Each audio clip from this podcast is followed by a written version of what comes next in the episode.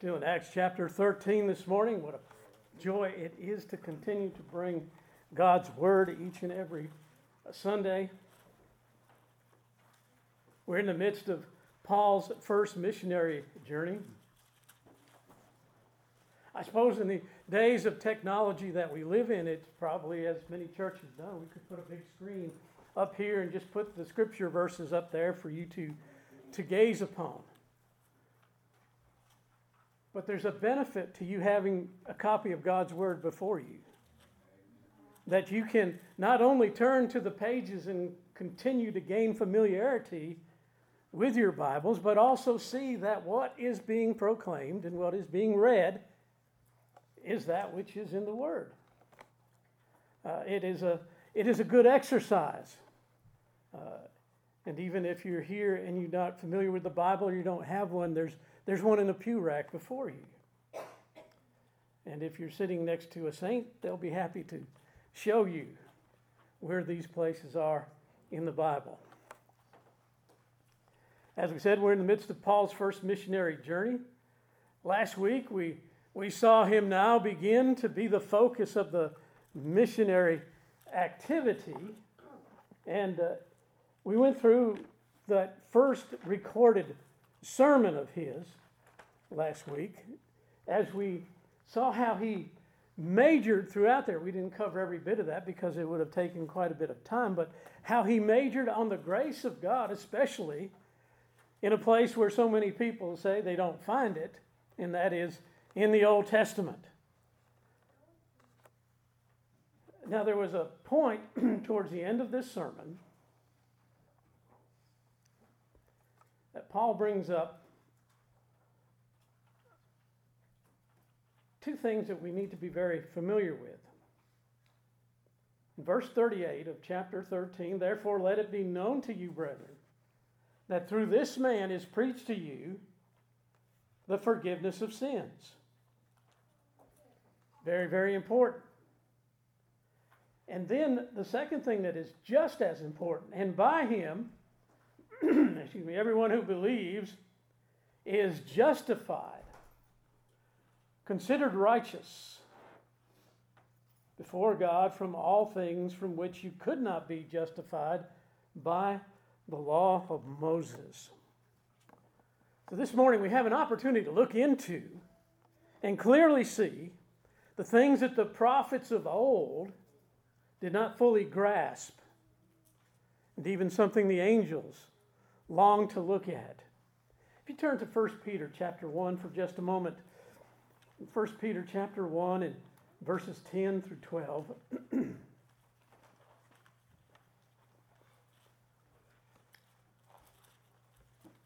1 Peter chapter 1, verse 10 Of this salvation the prophets have inquired and searched carefully, who prophesied of the grace that would come to you, searching what or what manner of time the, the Spirit of Christ who was in them was indicating when he testified beforehand the sufferings of Christ and the glories that would follow. To them it was revealed that not to themselves, but to us, they were ministering the things which now have been reported to you through those who have preached the gospel to you by the Holy Spirit sent from heaven. Things which angels desire to look into.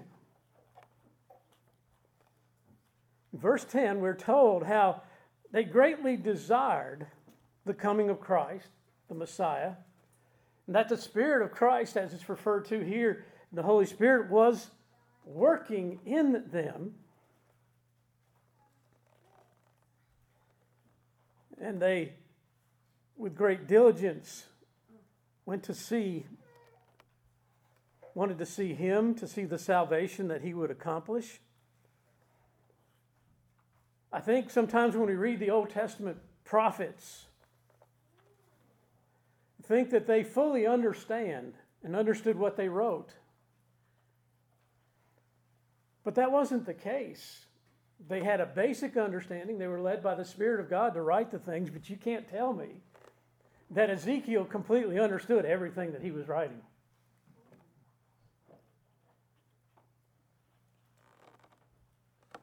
These were things that God had promised to take place, uh,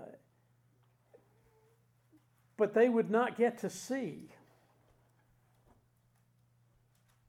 So they, they didn't fully. Yes, they had some understanding, but they also read what other prophets had written. Sometimes we think of prophets as being over by themselves, away from everything. Many of the prophets had contemporaries.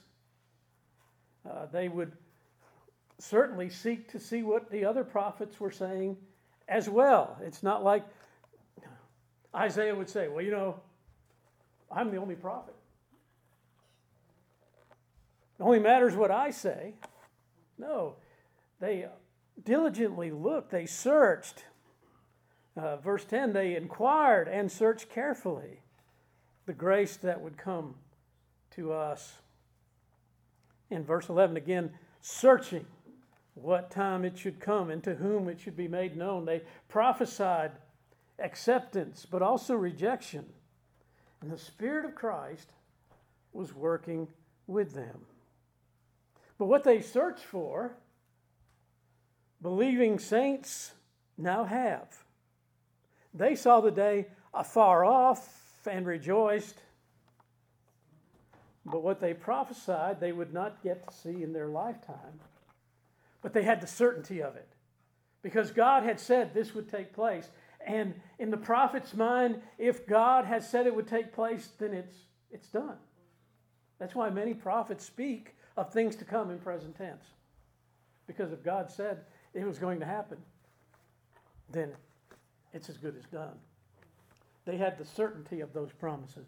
God revealed those promises to them, but the accomplishment of them they knew would come because they knew God spoke it. And again, it was as if it was already done. Things which now have been reported to you through those who preach the gospel to you by the Holy Spirit from heaven. What else does he say concerning this? Well, he said these are things that angels desired or longed to look into. Angels can have a knowledge of it, but they cannot have the experience of it. They can hear about it, they can get excited about it, but it has no effect on them. They sung of the glory of God at the incarnation, the birth of Christ. We are told they rejoice at the conversion of sinners. And they have no issue with being ministering spirits to those who will inherit salvation. But the gospel's not for them. Everything Jesus did, he did for his people. As we read in the Nicene Creed, for us and for our salvation. Not for the angels, but for us and for our salvation. Unfortunately, there's much about salvation that mankind does not care to know about. And even in the church is often the desire let's keep it down to the bare minimum, the barest minimum possible. Let's not get too deep into these things. Let's just hear the quick start guide. I'm not really interested in in knowing the depth. I just want to know that I am saved. Often the world thinks Christians are lacking in intelligence and are gullible. And I believe that there are some preachers that are happy to keep people at that level. But when it comes to the things of God, When it comes to the things of God, believers have something going for them that the greatest unconverted minds cannot ever attain. And that is the work of the Holy Spirit.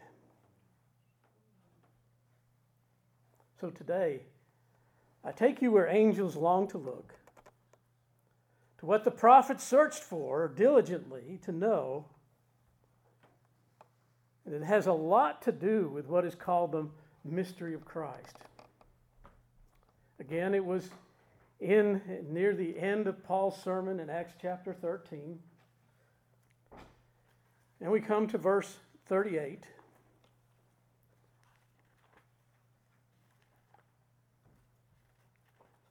It's been a strange week.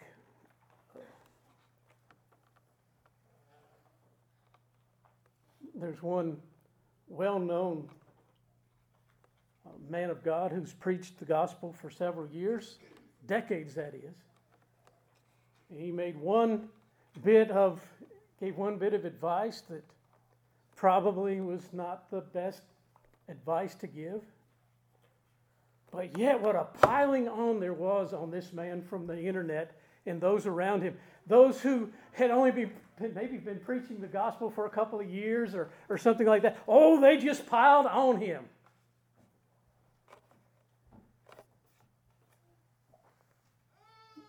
Because you know, we're really we're really good at looking out at the culture and saying, "Oh, look at that! It's a it's a cancel culture out there." Say the wrong things, and man, that's it. But there's a bigger cancel culture in Christianity than in the unredeemed culture out there.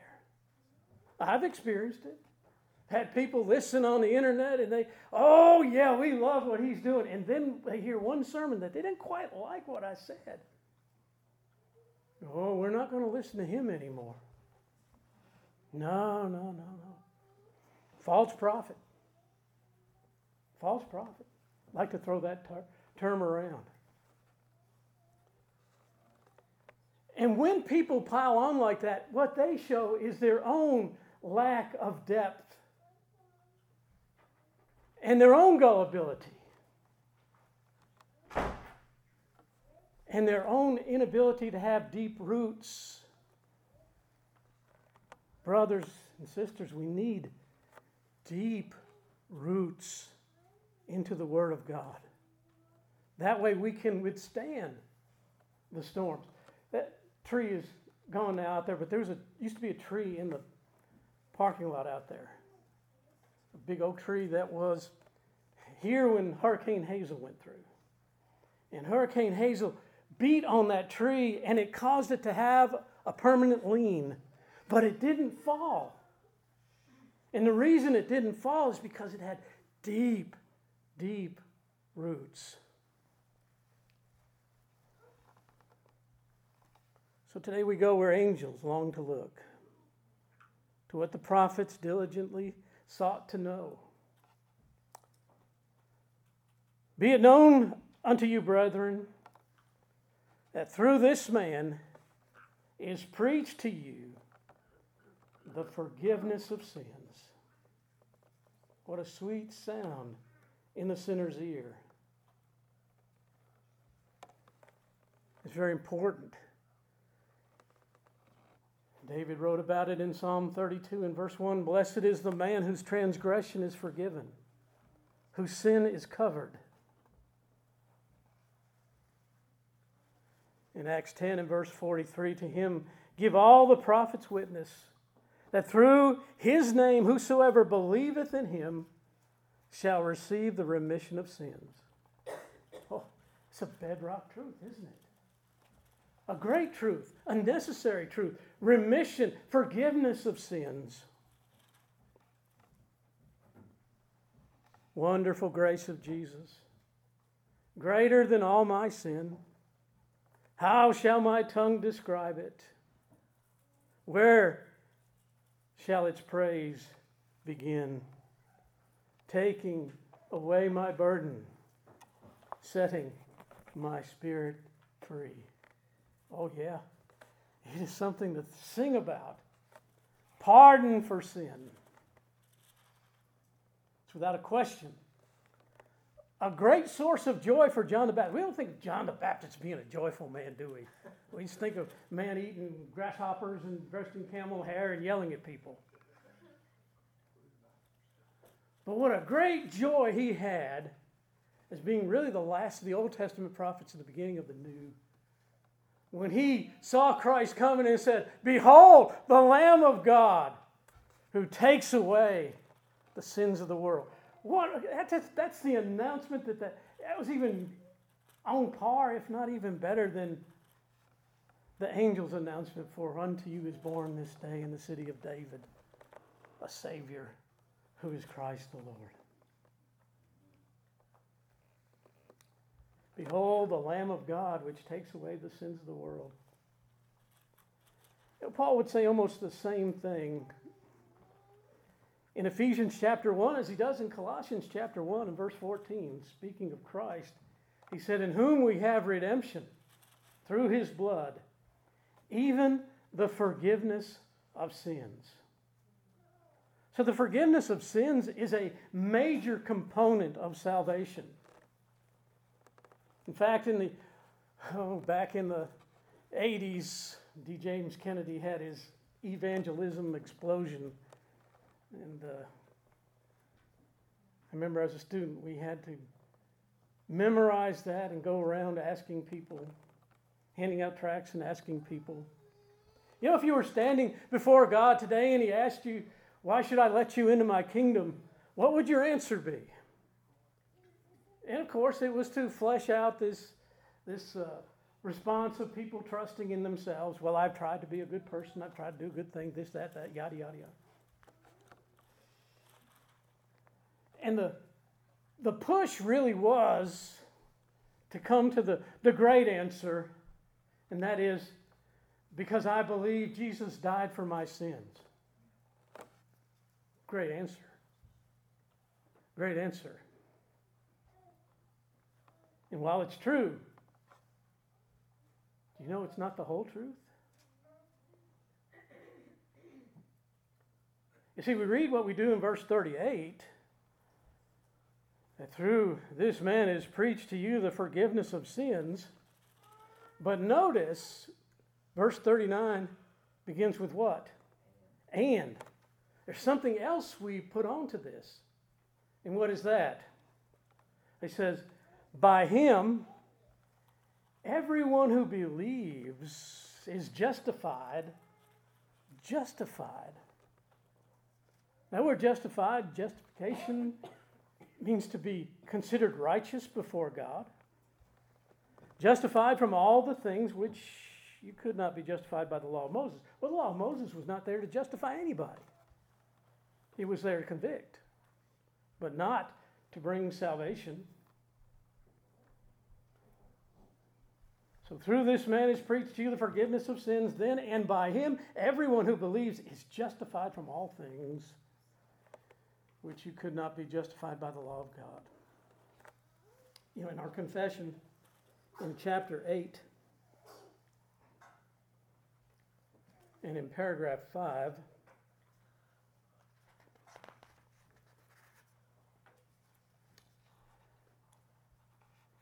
the Lord Jesus by his perfect obedience.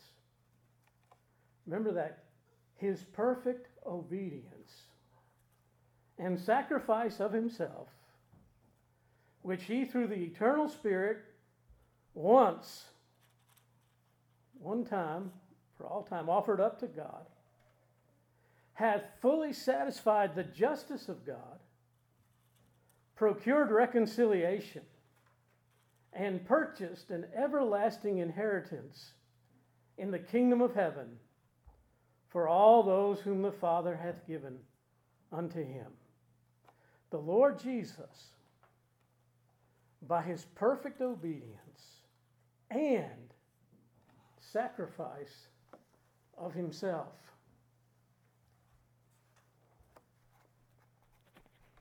it's a common thing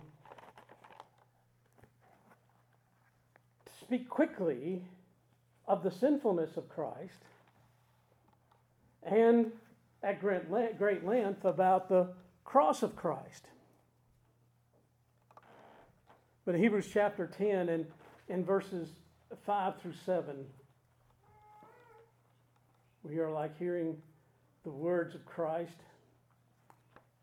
through the Psalms.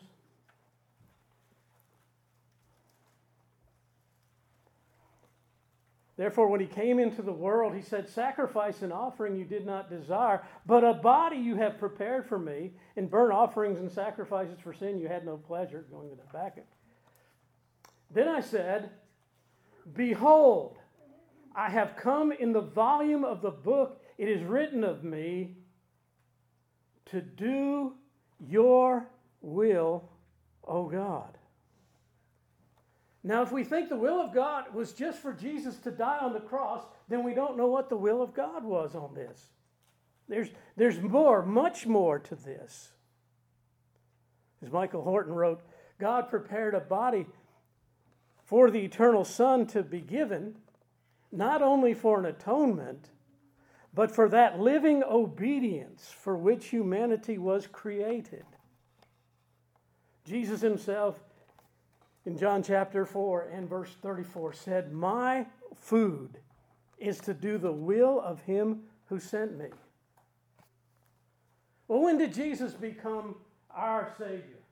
Some people say, well, at Golgotha, right? At the cross, he became my Savior. And that would be the wrong answer. That would be the wrong answer. Christ didn't become our Savior at Golgotha.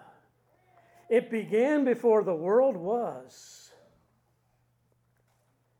and went on to his incarnation, his life, and death. Let's say, I hope this is not the case for any of you, but you've got a house full of termites. And you call the exterminator. And after a long day's work, the exterminator comes to you and said, They're all gone.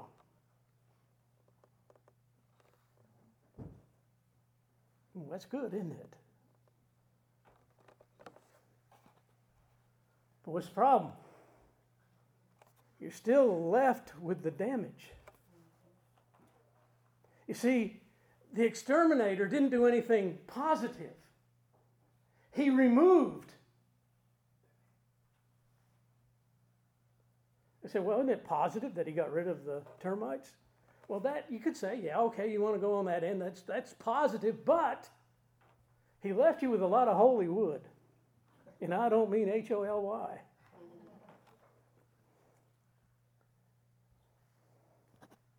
So he did nothing positive. He he removed. Say another example. You're a criminal. And you've got many arrests for many crimes. And each time you've been found guilty. But the governor issues you a pardon because you're in New York. the governor issues you a pardon and you are released from prison. Pardon says you're free from the crime. But what are you? What are you? You are still a pardoned criminal. And if you were to apply for a position, a very important and a very high ranking position, and you go for the application process and they say, well, convicted felons need not apply. Well, I've been pardoned. Yes. But you're a pardoned criminal. You see, Christ secures our forgiveness through his death on the cross. And you are forgiven, but you're not righteous. You see, you haven't done anything to keep the law. All you've done is break the law, and you've been forgiven for breaking the law. But now, on the same application that says felons need not apply, on that application, instead of your name, Jesus signs his. see, what is set before us is what we call the active obedience of Christ and the passive obedience. Jesus actively fulfilled the law. Do not think I came to do away with the law, he says. I came to fulfill it. So he actively fulfills the law. John the Baptist says, oh, I need to be baptized by you. No, no, baptize me. This way we fulfill the law. It's important. Then passively, he fulfills for us in his obedience when he's put on the cross. He didn't jump up on the cross himself, he was placed on the cross.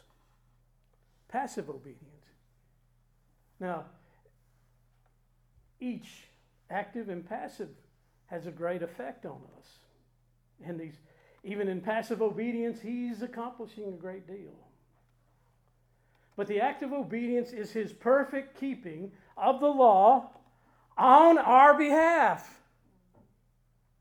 The perfect keeping of the law on our behalf. Why?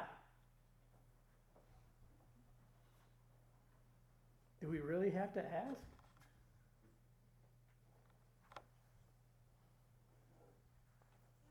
I won't put Donald on the spot, but have you loved the Lord your God with all your heart, with all your strength, with all your mind, every single moment of the day?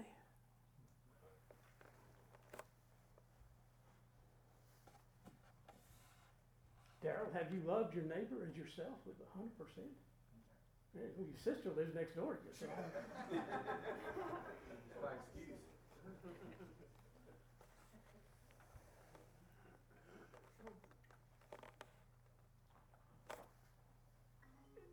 It was it's common. I've heard I've, I've, even been taught this in the past by people saying, well, it was important that Jesus be sinless so he could be a sinless Savior. That is, he could die for our sins because if he had sins of his own, he would have to atone for them. Right, but he did not keep the law of God perfectly for himself. He did it for us because we couldn't. The first Adam plunged all mankind into sin. The second Adam does for us what the first Adam did not do, what we could not do for ourselves. Turn quickly to Romans chapter 5 for a moment.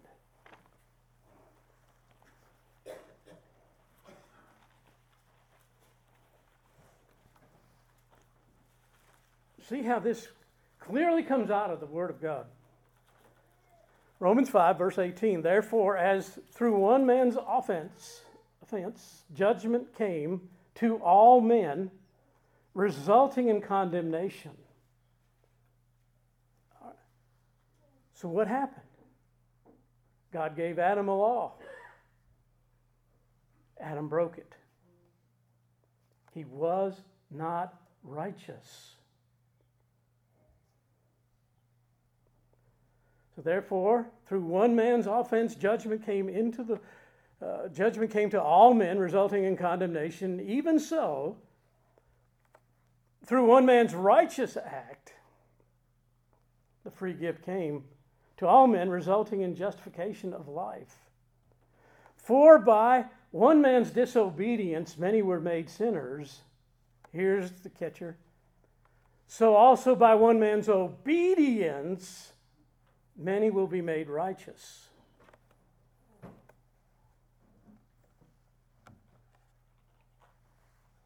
So that as sin reigned in death, even so grace might reign through righteousness to eternal life through Jesus Christ our Lord. So what happened? Adam breaks the law of God, the first Adam. So why does Paul go into the second? Because Christ is the second Adam, if you will, and he comes in, and what does he do? He perfectly keeps the law. He does for us what Adam did not do. That's why in Philippians 3, Paul says, and he writes this, that he did not want to be found in his own righteousness, but in the righteousness of Christ. the righteousness which is from God. You see, Jesus was not only sinless, he was righteous. Not just a non breaker of the law, he was a fulfiller of the righteousness. Now, a parent comes in and says, Have you been a good boy? And the child says, I haven't done anything wrong. Okay, that's one way to answer it. But in saying, I haven't done anything wrong, it didn't say he's done anything good.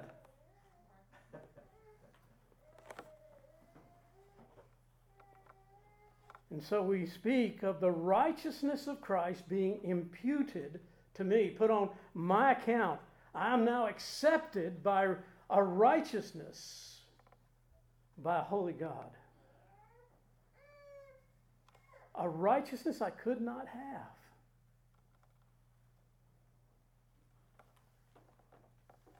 My hope is built on nothing less but Jesus' blood and righteousness. Not all hymns hit the nail on the head theologically, but that one does. When he shall come with trumpet sound, oh, may I then in him be found, dressed in his righteousness alone, faultless to stand before the throne. See, I'm not standing there as a forgiven sinner. I'm standing there in the righteousness of Christ. And God says, You're mine. You're accepted in the beloved.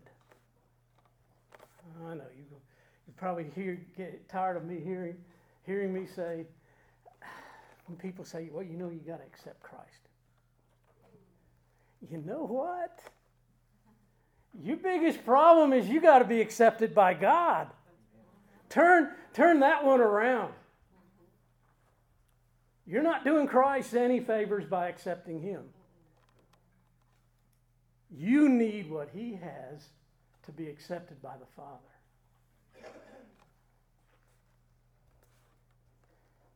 And so, my sin on the cross is transferred to Him. His righteousness is imputed to me. It's not a two step thing, it's complete and instantaneous. I'm going to close real quickly here, just for if you're getting antsy. But you know, if you have a camera on your phone, there's two ways you can take pictures. You can take what they call the keyhole, where you got it standing straight up, or you can turn it. If you turn it, you get a wider picture. If you keep it the keyhole. I saw someone at the Grand Canyon the other day with their phone in the upright keyhole position taking pictures of the Grand Canyon. Why? Don't you want a panoramic view? And the trouble is, when it comes to salvation, too many people are running around with a keyhole look. And you need the panoramic view.